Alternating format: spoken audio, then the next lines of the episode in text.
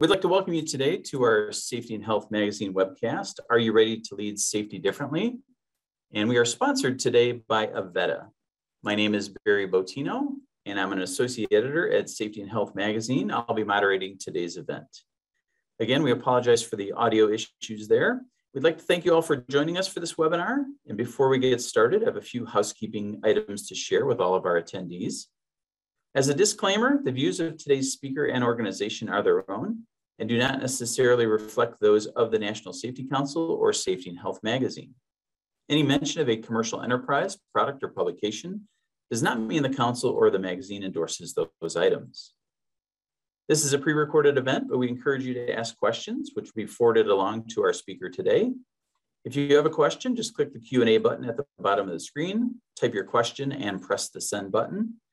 After this presentation, you'll also be asked to complete a brief evaluation survey, but I'll tell you more about that a little bit later.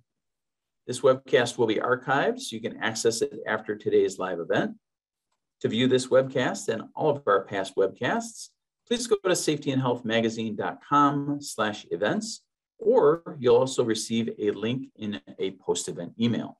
With that, let me go ahead and introduce our presenter. Pam Walaski is the Senior Program Director with Safety Technical Consultants Incorporated. Pam has 25 years of experience as a dedicated safety professional. She holds the CSP designation and is a nationally recognized speaker and author. Pam is the coordinator for the Occupational Safety and Health Management Systems section for the third edition of the Safety Professionals Handbook, which is scheduled for publication in early 2022. Her book, Risk and Crisis Communications, Methods and Messages, was published in 2011. She also presents webinars on a wide variety of safety, safety topics and has been a featured guest on the Safety and Health Magazine on the Safe Side podcast. That's episode 16 for those of you who would like to hear more of Pam's expertise. And we'll share a link to that podcast episode in our post event email for you all. Again, we thank you for all tuning into this presentation today. Our apologies for the audio issues. And now we'll let Pam take it away. On uh, that title uh, comes from some of the um, emerging approaches to occupational safety and health um, that we've seen coming out in the past couple of years. One of them is Safety Differently. You may be familiar with it. Uh, some of the other ones are called Safety One and Safety Two, uh, Human and Organizational Performance. Uh, there's been a lot out about psychological safety in the past years.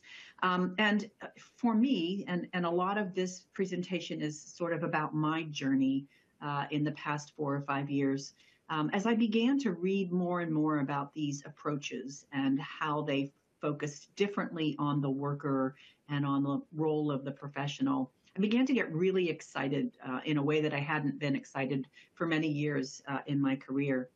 Um, and, and, I really, you know, wanted to begin to implement those procedures and processes in the way I did, uh, the kind of work that I did. But over time, I began to appreciate that some of what those approaches were talking about um, not only required a different way for our organizations to function, but a different way for us to function as professionals. And I began to really think long and hard at the way I interacted uh, with workers and what I thought about workers in the organizations that I've dealt with and how I think about them and my attitude towards them and my behavior towards them. And I began to realize that I needed to make some changes, not just uh, helping organizations that I work with make changes, but that I had to make some changes. Um, and so I sort of took this introspective look at myself, and I'm continuing to do that. And at, at the end of the day, I've uh, begun to do things differently, lead safety differently, and that's what I want to share with you today. But but the theme of the presentation, um, I guess, could be summed up um, by saying uh, maybe it's not them, maybe it's you. And what I mean by that is if you're not seeing the kinds of outcomes in your organization um, that you would like, uh, if you're struggling with compliance, uh, if you if you are concerned about what happens when your back is turned and all of those things that we as professionals struggle with. Um, so maybe it's not the workers maybe it's not the organization maybe it's you. And and i'm going to uh, suggest that maybe it is you. Um, and and the only way I think that we'll uh, improve or change is if we're willing to do a little bit of work on ourselves and maybe take a different view uh, of how we do things. And so, first, I'm going to share with you some of the things that I think really have frustrated me the most the past couple of years. Um, and this is one of the first ones. I, I see this a lot. I, am pretty active on um, social media, primarily LinkedIn, um, on some professional Facebook groups and Twitter. Um, and I see these kinds of comments uh, fairly regularly. Um, and uh, it makes me cringe. You know, I, I, think to myself, I've probably done that. I've probably called workers stupid or um, idiots, or maybe I've uh, commented on some of those shared photos or videos that we always see of workers getting hurt doing things. Um, and they, they tend to be uh, videos that show um, potentially serious injuries and people doing things that when we look at that video, our first response is to think, why would they do that? Um, and that really has um, been something that's really troubled me lately. And, and the way I think about this is if you can't appreciate uh, that it's been probably not too long uh, since you did something stupid, um, then maybe your view of workers is part of the problem. Um, we've all done things that could have uh, resulted in a serious injury or uh, or in our own deaths, and we've survived. Um, and sometimes we just kind of like you know hit ourselves on the forehead and, move on. Uh, but I think we have to appreciate that same behavior in ourselves as we do in the workers, and probably rethink uh, what we say about that kind of behavior. Here's another one that's come to drive me crazy. Uh, they have no common sense. Workers have no common sense. Have you seen that? Have you seen people talk about that? Have you said that? Have you heard other people talk about that? You know, when you're sitting around at a conference or um, uh, perhaps a, a, a, networking event of some sort and you're grousing about the struggles that you're having in your organization, you know, have you said to yourself, you know, the, the, they just don't have any common sense? I don't know how we can get them to do what they need to do. And I always think about this uh, quote from uh, Voltaire, which was actually a pen name of a gentleman who um, uh, was a French uh, author and philosopher, and he wrote a lot during the Age of Enlightenment. Um, he's been dead since the late 1700s, uh, but but this is so true. Um, we think about common sense. We think that there is this shared uh, view and experiences of the world that we all have, and we all should behave in a certain way, and doesn't necessarily um, work that way, right? I mean, if you look up common sense in the dictionary, Webster will tell you that it's sound and prudent judgment based upon a simple perception of the situation or facts. That seems pretty reasonable to me when I look at that and I think to myself, that a worker should have that sound and prudent judgment and perceive the situation and, and facts and behave in a certain way. And that makes sense to me. But but your common sense is really the sum of your unique perspectives and your unique experiences. And so the idea that common sense is common, kind of what Voltaire was just saying, uh, it's not true. There is no such thing as common sense because everybody's sense of the world around them and how they have experienced the world and how they perceive the world is unique to them. And it's unique to them both in the lives that they live outside of our organizations, but it's also unique to them in the lives that they live inside of our organizations. And so when we think someone should behave in a way that is commonsensical to us, um, I think we have to sort of check that perspective and realize that those perspectives are different. There's another piece to this you can't fix stupid and people have no common sense that also has really begun to trouble me. And I'm going to pause for about five seconds to give you a chance to read this quote so that I'm not talking over top of you.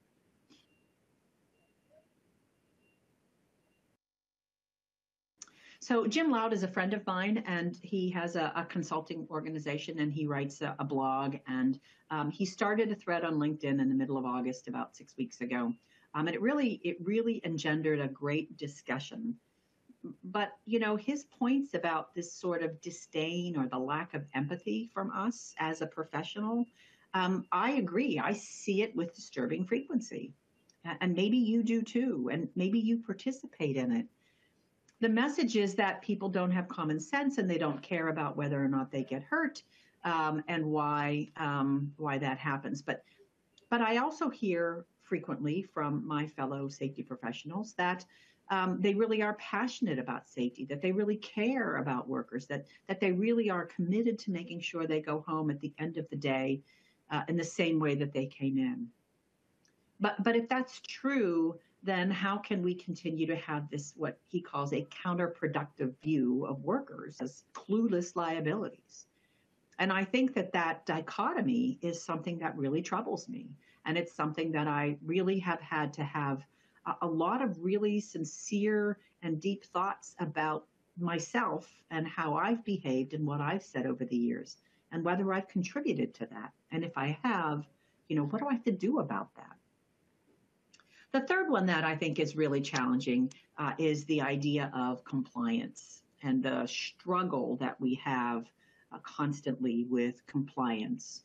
Um, and so when we have a procedure or a process and an employee uh, deliberately violates it, then our response is to pull out the procedure or to pull out that uh, gradual um, disciplinary action time frame, you know, verbal warning, written warning, whatever, and really implement it. And, and that tends to be, I think, our first reaction uh, or tends to be the first reaction that we see when somebody uh, fails to comply in the way that we think they should comply. And I guess I always think to myself and have thought to myself for a while, if I accept that they were deliberately compl- uh, lack of compliance, then for some respect, I have to maybe assume that they don't care what happens to them in their job. They don't care what happens to them or their coworkers. They don't care if somebody gets hurt. And I just can't square those two positions. That doesn't make sense to me. I agree that there may be times when people behave uh, in ways that seems like they're not really paying attention. Um, and I believe that there are some workers who are, are, less inclined to understand what the rules and the procedures are. But at the end of the day, I don't believe that workers really uh, don't care what happens. And I, I don't believe that they deliberately uh, violate procedures because they just kind of want to see what happens. Todd Conklin is somebody that I've really come to appreciate over the years, and I hope if you are not familiar with his work, uh, you'll get familiar with his work. Um, and and you know his position on compliance uh, and and procedural activities is that mistakes don't equal violations. I agree with that. If a worker uh, violates a procedure, doesn't comply with a particular procedure uh, because of a mistake, an honest mistake, or because of their perception, that common sense that we were talking about, their perception of what's going on around them, then why do we consider it to be a violation that needs to be disciplined or punished as opposed to a mistake that perhaps needs to be understood?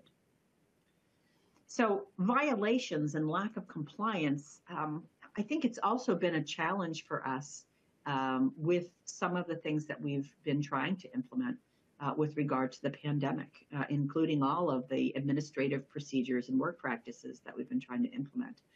And in the past couple of months, I've come across a couple of situations that have really kind of troubled me.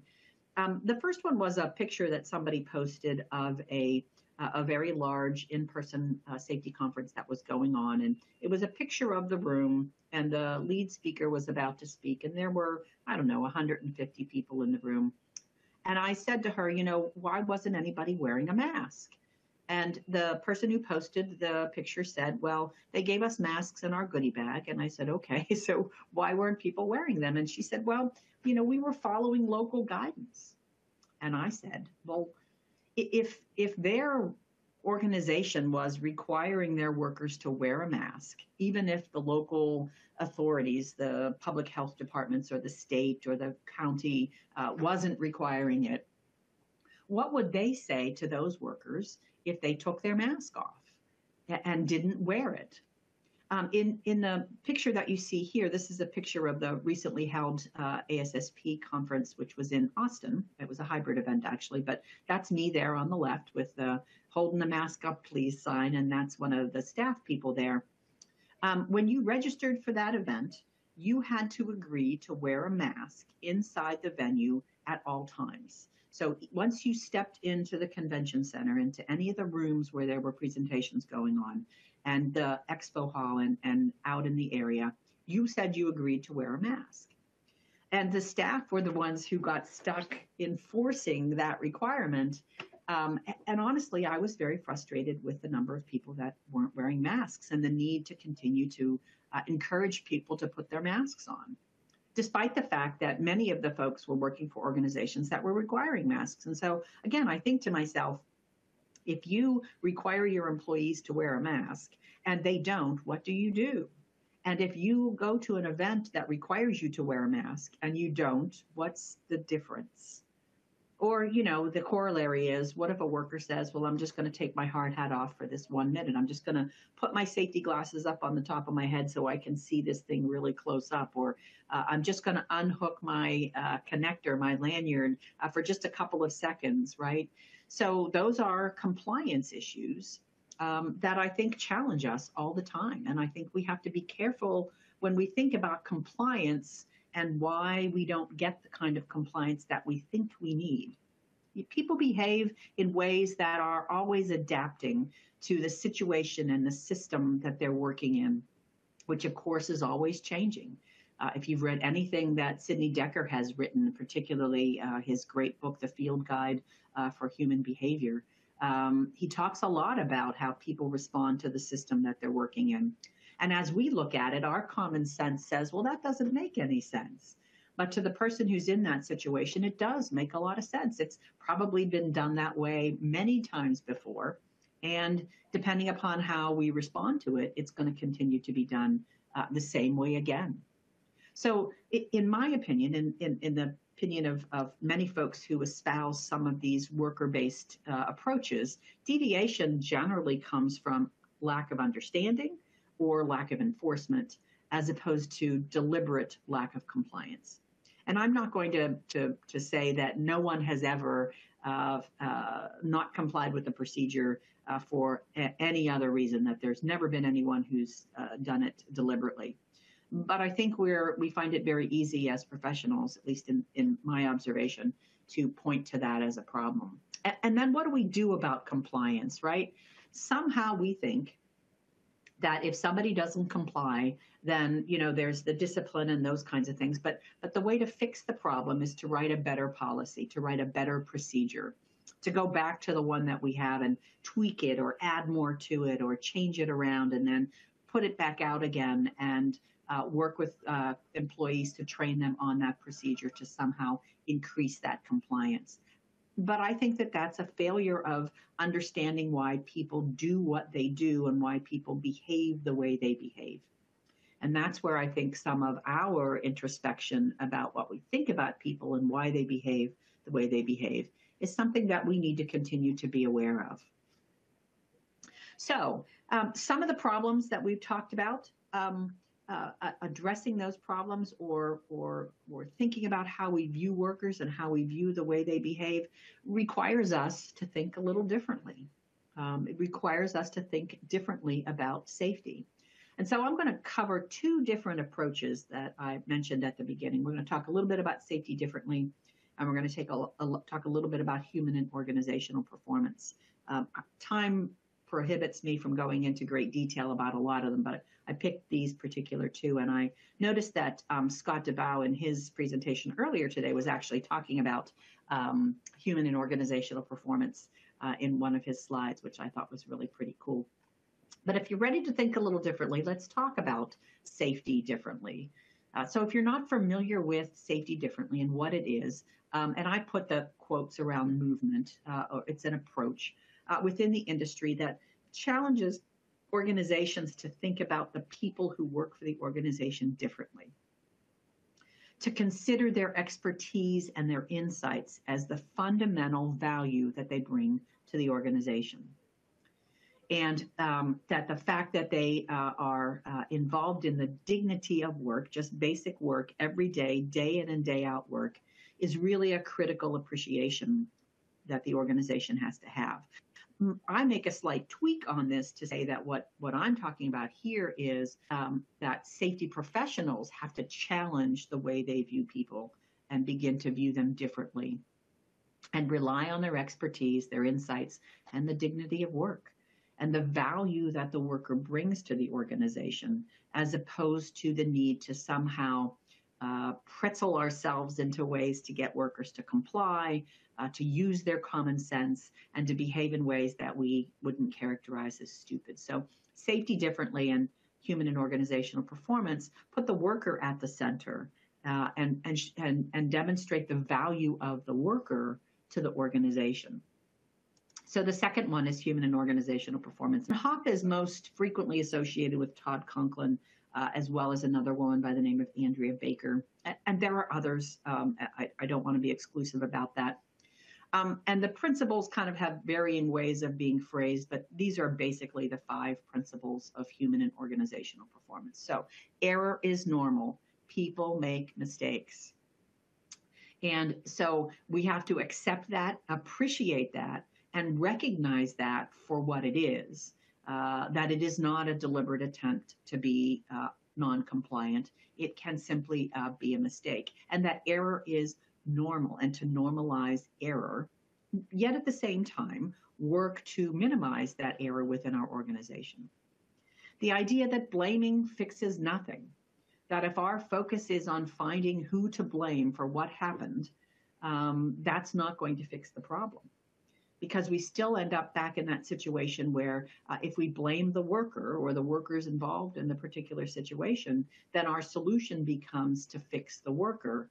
But if we haven't learned by now that fixing the worker uh, leads to lots and lots more procedures and compliance and observations and other kinds of activities, then that's you know that's where we where we are if we feel like we need to find the worker who was responsible for the incident when we think about behavior and we think about the way people behave in a particular system, it's the system that drives the behavior, not the behavior that drives the system. And so when we look at a worker's behavior, instead of thinking it uh, thinking of it as stupid or lacking in common sense, our question then becomes what is it about the system in which the worker is working and operating that is driving that behavior? Uh, why does the worker behave that way? The next one, learning is vital. This is one I really, really like, and I, we'll talk a little bit more about learning uh, teams and learning questions uh, towards the end of the presentation. But learning is vital, right? So how we react matters. Uh, and if we react in a way to blame or um, uh, how we behave towards workers, uh, that's really, really a, a critical component of human and organizational performance. So, what does that look like then in practice, right? Let's talk about a couple of things. So, a procedure violation, if we think about it from a safety differently or a HOP perspective, um, we sort of have this fundamental attribution error problem associated with behavior and what we were talking about before. So, everybody else's behavior is flawed, um, but not us. However, if we were in the same set of circumstances, we'd behave the same way. So, for example, if uh, uh, we teach a class and uh, have a training class and Sally is late to the training class, it's because she's lazy or can't get organized or you know just doesn't have the ability to get where she needs to be on time. But if we were teaching the class and we were 20 minutes late, it's because of traffic or it's because of something beyond our control. So we see behavior differently in terms of someone else versus ourselves. The second one comes from a, a, person who I really appreciate, Rosa Carrillo, who talks about drift from procedure being a positive adaptation.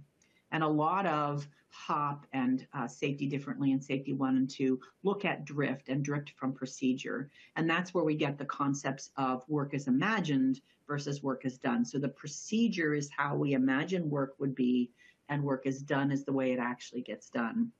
Sometimes those adaptations are very positive. It allows the work to be done.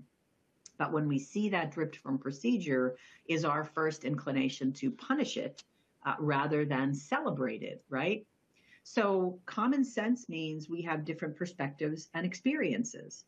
And so, we should celebrate that. We should be willing to accept that uh, our workers and our workforce is going to approach a problem from different perspectives, and we should encourage it. That's how innovation occurs. That's the way better mousetraps have been built over the years.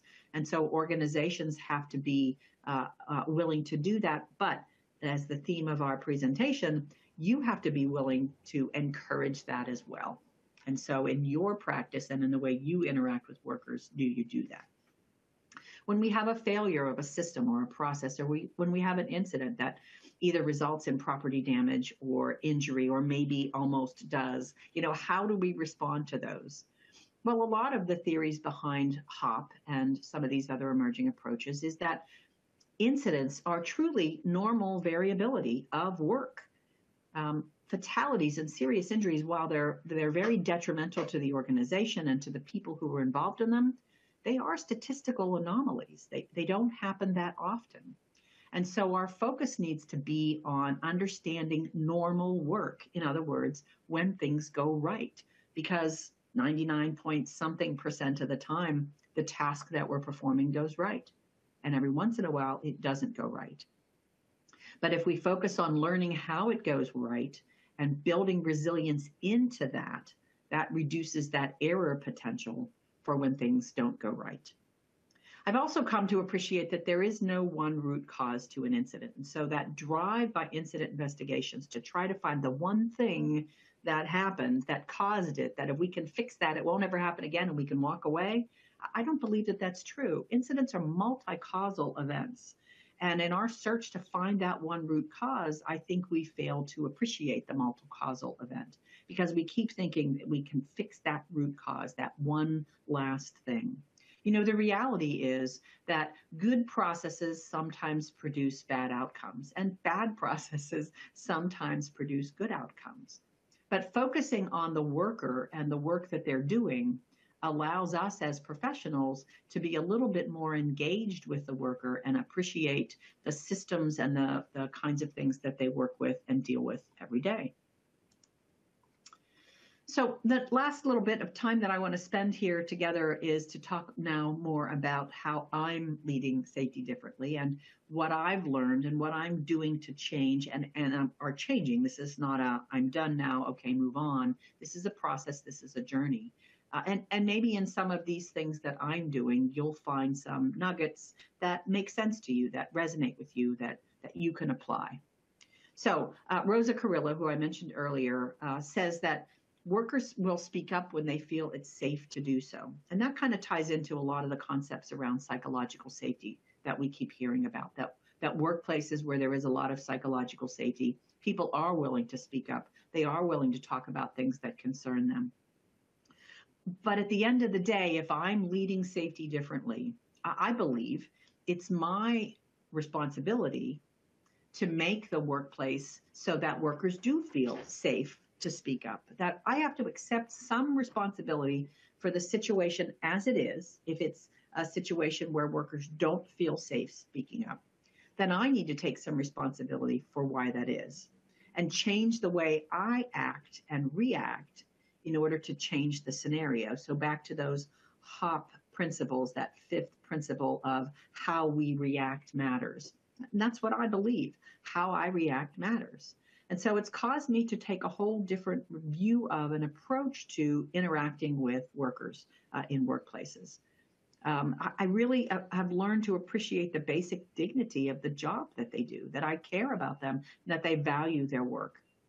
And I'll tell you, if if we as safety professionals can't learn to appreciate the value of the dignity of work that's been done by our workplace in our workplaces in the past uh, almost two years of this pandemic, I don't know what else is going to demonstrate that for us. People have gotten up and come into work day after day after day, despite amazingly challenging circumstances, uh, a, a, raging pandemic, uh, people getting sick, all kinds of things that they've had to deal with. Um, and that's a true testament to the dignity and the value that the workers bring to our organizations. So it's on me as a leader in, in an organization, as a safety leader, to identify uh, that broken trust that I think has uh, occurs sometimes in organizations between workers and how the organization views them, and take that lead in mending those uh, broken trust and uh, identifying my own role or my own beliefs that may have helped create that broken trust. You know, I might like to think to myself, well, I don't think workers are stupid and I don't think that they lack common sense, but but I also have to think about sort of checking my attitude and the way I interact uh, because even though I may not say that out loud, uh, perhaps there are ways in which I embody that in the way I behave. And um, one of the things that somebody shared with me once that I found to be really, really helpful, um, we were doing a, a, walk around on a particular site, and um, I was engaging with a couple of the workers. And you know, we got back to the conference room and we were sitting down and kind of sharing. And and this person who I was working with took me aside privately and said, you know, would you be up to hearing something that I saw out there uh, that I'd like to share with you? I said, sure, sure. And and this person said to me, um, I noticed that uh, every time you were engaging in a conversation with workers, you had a sort of a very closed stance. Your arms were crossed in front of you. Um, you know, you had your little clipboard out and you were writing things down. And it, it, seemed to me, this person said, that if I were the worker and I was sort of standing across from you and watching you write all kinds of things down, I would think to myself, she's not really listening to me um, and she's angry at me for some reason or frustrated with me for some reason. And so um, that person really kind of clued me into some subtle things that I might have been doing that I wasn't aware of. So I believe that the problems that we have in our organizations and how we engage uh, with workers uh, can be solved through that engagement. And in order to engage with them, we need to engage in conversations, uh, two way conversations uh, and conversations that make sure that we are communicating that we are interested in the responses that we're getting, that we're truly curious to hear what workers think and are truly interested in engaging with them, as opposed to functioning in a uh, leader role, a, a, role above them, uh, telling them what to do that sort of child adult role that I think sometimes we get in when we are engaging with workers. Uh, this is how you need to do this. This is the role that you're going to play. This is the procedure. This is what we have to do. Uh, and I prefer to think about getting in an engagement, sort of a one on one in the same space at the same uh, level. Uh, this is Teddy Roosevelt. If you don't know what Teddy Roosevelt looks like, uh, that's him. And he's credited with uh, this particular phrase that you see on the slide right now. And this is something, again, that just really resonated with me with the first time I heard it a number of years ago. You know, we as safety professionals can sometimes get really, really wrapped up in our technical expertise and what we know about the OSHA regulations or about the way a particular process is supposed to work and, and all that technical information about safety that we've spent many, many years learning. And, and it's a very, very important part of our job. But it doesn't really matter how much you know what your technical expertise is until people know that you care about them. And, and again, I think this applies to our personal lives, but in terms of the context that we're talking about, people will uh, be more willing to engage with you and share with you if they have a basic understanding that you care about them, you care about the work that they're doing, you really want to help them. Then and only then will you begin to get some appreciation for that technical information that you can provide. And again, I think about um, um, when I first started out in safety many, many years ago, very young person, and I found myself in front of a group of uh, gentlemen in a steel mill. And these were workers who were part of a uh, maintenance crew. And um, they'd been in the positions that they were in for, I don't know, 20 years, 20 ish years, maybe more. And here I was, maybe a year out of, out of undergrad. And I was supposed to stand up in front of the room and conduct a training class. And I just remember looking around the room and, and thinking to myself, uh, this is this is really scary. I mean, these folks know their jobs. And so the way I was able to engage with them Um, and, you know, you sort of saw that idea that, what are you going to tell me that I don't already know? But the way I was able to successfully engage with them was to communicate to them that I cared about how they did their job. I cared about whether or not they were safe, and that my goal was to try to work with them as a partner rather than as a teacher and student, that sort of adult child kind of role. And let's work together to see how we can address the kinds of things that you do. Um, and it resonated with most of them. And, and it's a process, it's a stance that I've taken uh, ever since when I do training. Uh, I, I don't try to uh, tell uh, a millwright that I know how to be a millwright. Um, I don't try to tell them uh, how to do their job. I try to partner with them in doing their job. So we're talking here about having relationships, personal relationships with the people that you work with. And again, I'm going to stop for just a few seconds to let you uh, read through, and this is something that my friend Rosa Carrillo says. So when we talk about personal work relationships, we're not talking about uh, sort of personal friendships, the kinds of uh, relationships that you might have with your friends, your family. But the personal is that we take the time to get to know people as individuals. Um, and so we build a relationship with them based upon getting to know them and showing that we value them and value the work and what they bring uh, to the particular job and task. And that sense of, as Rosa says, belonging and inclusion does a couple of things. First of all, it sets the expectation that everybody treats each other the same way, but it also sets the expectation that what you say matters, what you think matters, excuse me, and that I value your perspective. I value your insight. I value your expertise. Not just that I'm going to tell you how to do this, but we're going to work together. And I, I want you to bring that uh, to this relationship. So I wanted to just kind of take a minute to kind of point out that these relationships that we're talking about developing with workers, they're not quite the same. They're personal, but they're not friendships per se. This is the part about the learning questions that I mentioned earlier that I wanted to talk about a little bit today. Um, and, you know, Stephen Covey in his book, um, The Seven Habits of Highly Effective People, one of the things he talks about is how people don't listen with the intent to understand, they in, listen with the intent to reply. And I have to tell you, that's me.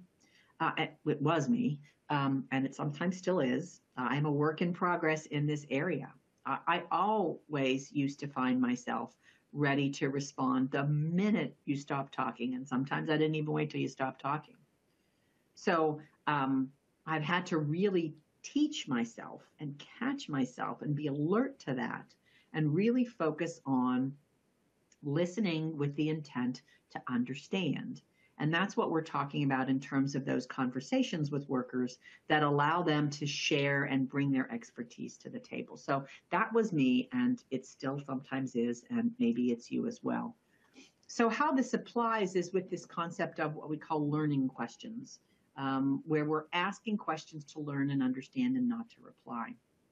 And it's part of a sort of a broader perspective of leading differently that focuses on that sort of willingness and appreciation for being curious and learning um, how I can be helpful and learning how people do the work that they do and learning about their unique perspectives and their unique experiences.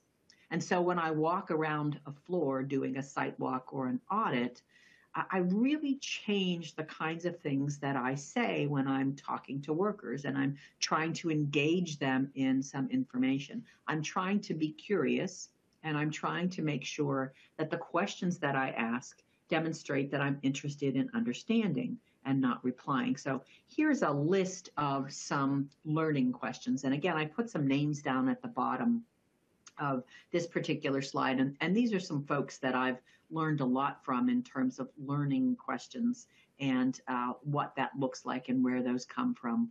So these are the kinds of questions that I now find myself asking uh, when I walk around a site doing an audit or, or site walk or something like that that I might be doing. Because I'm really looking to find out from the people who are performing the job, the people at that sharp end of the stick that we talk about, uh, what that means and how that works. Now, what's the process that's predictable and unpredictable? What can they tell me about it? How can I partner with them to help make that process more predictable? What's the worst thing that can happen? And then the follow up question is, uh, what can we do to keep that worst thing from happening? Uh, why is it hard to get things done, or how hard is it to get done? What kind of mistakes in this process are easy to make? I always like the next to the last one. How would you manage this job if your child were doing the work? What would you do differently if your child were doing the work? And bringing it down to a level that is really basic and functional. And how do we do this so that if something goes wrong, no one gets hurt? Uh, that's a concept of uh, failing safely that Todd Conklin talks about a lot in some of his writings. Um, because failure is normal, it's normal variability of an organization. So, building in that resilience uh, comes from the answers that we get to that particular question.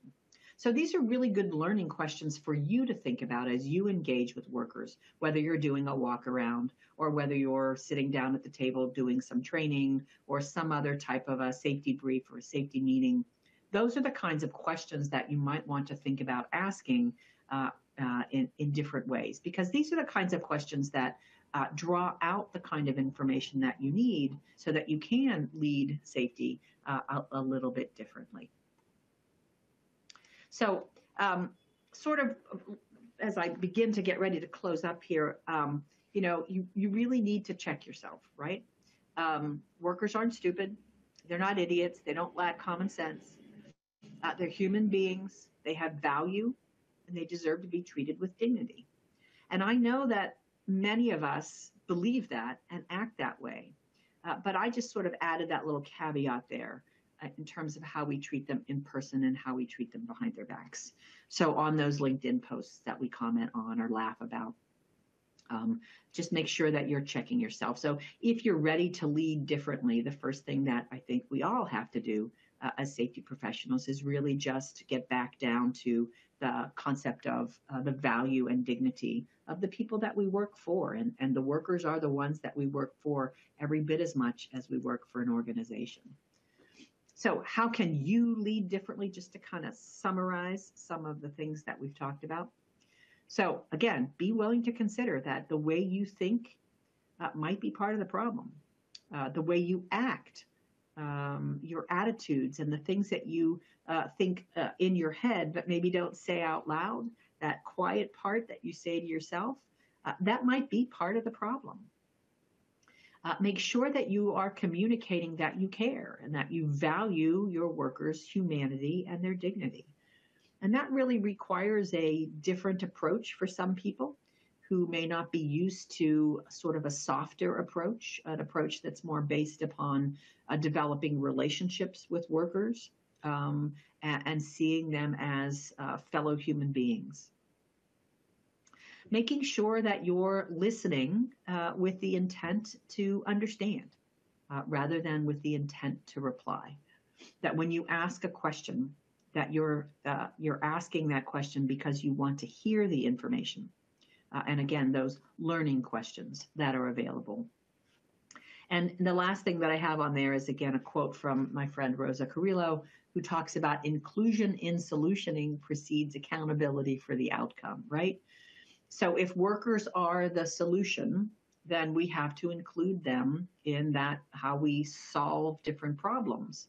If we want them to be accountable for the outcome, if we want them to be engaged in the outcome, if we want the frustrations of trying to uh, get workers to comply, if we kind of want that to go away, uh, then including them in the solutions uh, can help precede that accountability for the outcome. So how about a little quiz? Everybody ready for a little quiz? Now, you don't have to share your answers with anybody on this one, and you don't have to uh, um, uh, get a grade at the end of this, but, but I'm just going to throw out a, a, few questions here at the end uh, to see what you think uh, about some of these things. So, the first one uh, true or false? Being a good safety manager is about controlling whether workers make mistakes. This is something that uh, Andrea Baker says uh, and again, being a good safety manager or a good safety leader isn't anything about control, and it isn't about whether workers make mistakes or not. Um, being a good safety manager uh, is about relinquishing that control and appreciating that mistakes are normal, error is normal, people make mistakes um, and that they are not violations. They are not things that deserve some sort of discipline or uh, punishment. This is the one I mentioned earlier. So, true or false, workers will speak up to stop an unsafe act if it's in their best interest to do so. There's a lot of really interesting studies out there about why people don't stop someone from doing something where they might get hurt. You know, why do they walk past someone uh, behaving in an unsafe way? Why don't they say to their colleague, uh, Joe, you, you know, you got to tie off. Why aren't you tied off? Or uh, what causes that to happen? And again, Rosa believes, and I agree, that workers will speak up if, if it's in their best interest to do so. So, part of our responsibility is creating a climate, creating an environment where they want to speak up, they want to share their ideas, they want to share their concerns. Uh, and that psychologically safe workplace creates the environment where workers will speak up uh, if they see an unsafe act or if they have a question or if they have a concern. This one I, I really uh, I appreciate. Workers don't cause failures; they trigger latent conditions that lie dormant in an organization. It's not who failed; it's what failed. So back to human and organizational performance. It's the system that drives the behavior. It's the system that fails, not the worker that fails. Workers are just responding and reacting uh, to the situations and the environment around them, the conditions around them. They're working and they're acting and they're doing a variety of different kinds of things. And it's that alignment of factors that cause those failures. So, as, as many people will say, you know, an incident or a lack of an incident can be uh, as much luck as anything else. Another one of my favorite Todd Conklin isms um, uh, an event was caused by human error uh, because they didn't follow procedure. It's true. It's always true.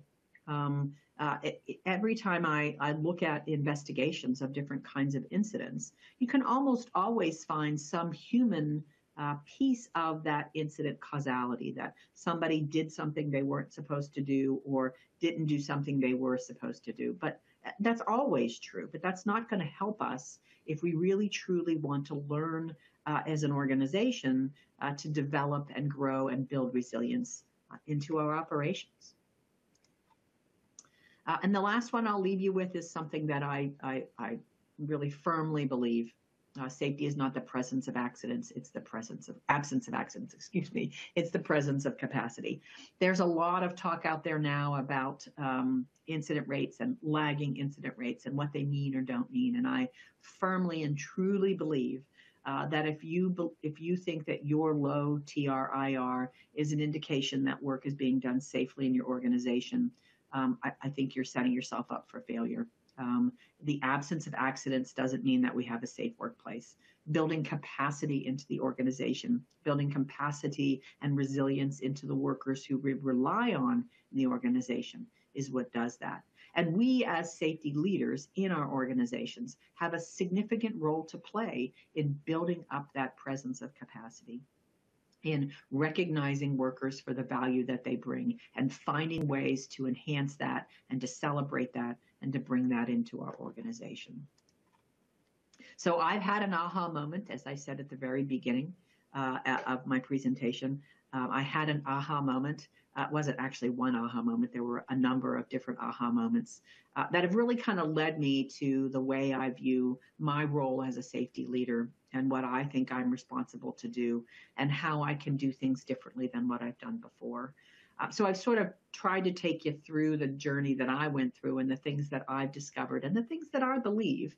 Um, maybe your journey will be different. Uh, maybe you uh, will think that most of what I've said really doesn't respond relate to you, and and and you won't find that helpful. But um, I, I, believe that we all have ways in which we can improve and change uh, uh, in how we practice safety. So I do want to thank you very much for listening today, and I want to close kind of quickly here uh, and open up for um, just general conversation. Uh, these are some people who have influenced me, and, and, all of these names have come out in the conversation that we've had so far. So, Todd Conklin, uh, he has, if you're a podcast person, his pre accident investigations podcast is really, really, really good. Um, he has a bunch of different books out, but uh, his uh, main one that I like is pre accident investigations. He also participates pretty regularly on a website called HOP Hub, Human and Organizational Performance Hub. Uh, it's a good place to see some of the things that he has to say. Sidney Dekker, of course, uh, uh, a real legend in our field uh, and, and, in sort of helping us to learn to think differently about safety. Um, and the Field Guide to Understanding Human Behavior uh, was a really, really critical book in my journey and in my transformation. If you've not read it, I highly recommend you do. It will change how you view and lead uh, incident investigations and will change how you uh, do that and what you call them. Uh, Rosa Carrillo, uh, excellent, excellent person. She focuses a lot on relationships and the relationships between us and workers and in how that enhances our role as a safety leader. Uh, an excellent book, probably one of the best books that I've read in the past five years. Uh, that's really, really had an impact on me. Uh, Andrea Baker talks a lot about HOP fundamentals and learning questions. She also posts regularly on uh, HOP Hub. Uh, safetydifferently.com is a website that you can go to. There is also a Safety Differently group on LinkedIn. Uh, it's not as active uh, as it used to be, um, uh, but safetydifferently.com is really good. And then last, uh, a friend of mine uh, by the name of Jeff Dalto, he works for Convergent Safety Vector Solutions. he wrote a, um, a, a um, um manual uh, on a guide to practicing new safety. And he uh, conducted interviews with about 90 of us. Um, and he asked us all the same questions. And then he put that all together in a book. And he offers that to anyone for free. Um, you have to reach out to him directly uh, to his email, which is there uh, and ask him to send you a copy of a guide to practicing new safety. And he will be happy to do that. And it'll give you the opportunity to read. And one of the nice things about that particular guide is that it has a lot of additional resources. One of the questions he asked all of us was, you know, what would you say to somebody? Where would you tell them to look if they wanted to learn more about some of this new safety stuff? And everybody had a lot of great references uh, for that. So that brings me to the end of uh, what I wanted to say today. I hope uh, some of the things that I've said resonated with you, uh, made you think, uh, make you want to do things differently moving forward.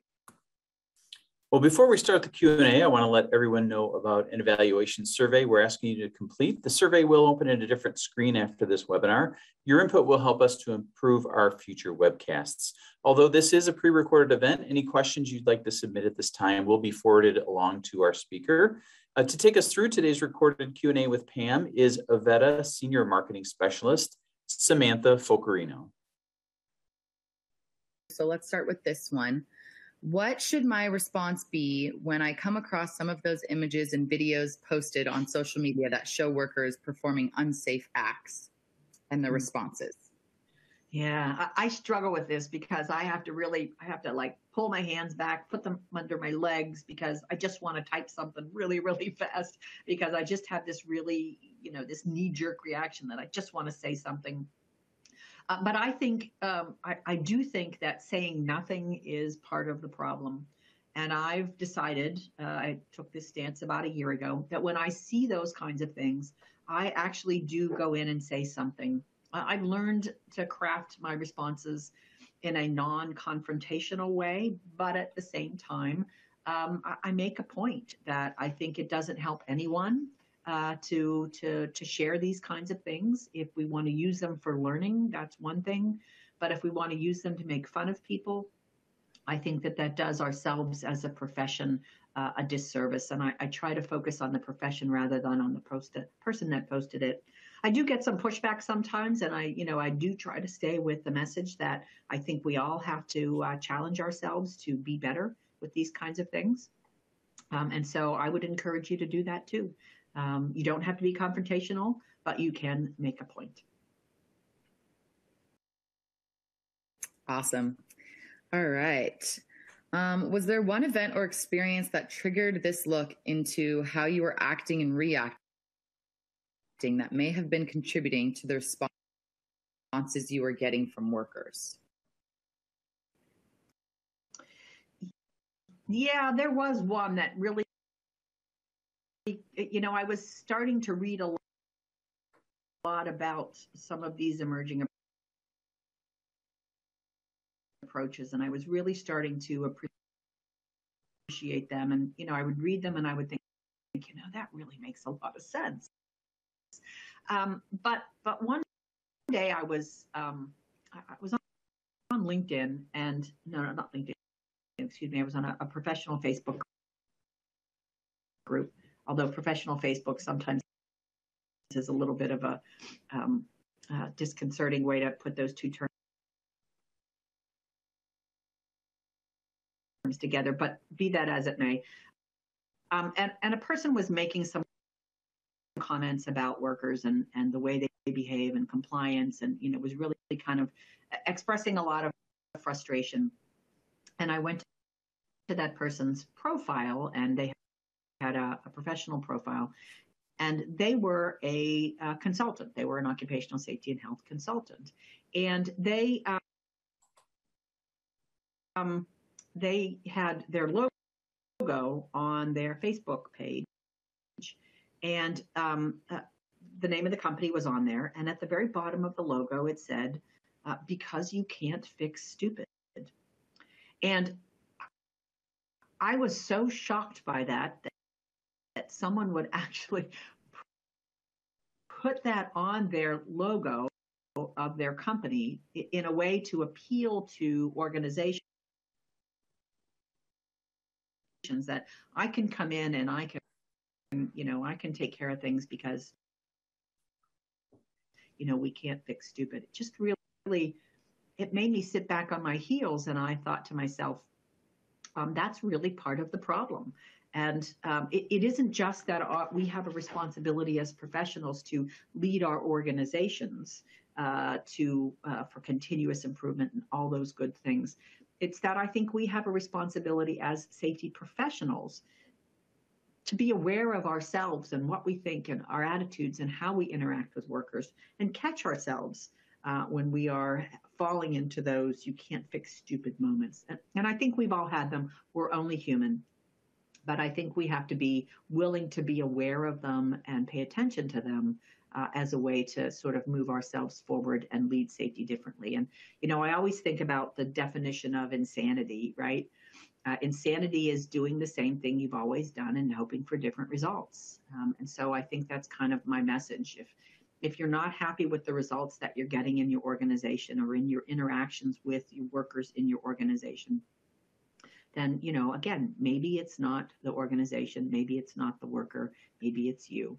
And if it is, be willing to make some changes. I love that. That's such a great point. Uh, we had a question come through about what should one respond when somebody requests for a service or PPE that's not a part of company policy?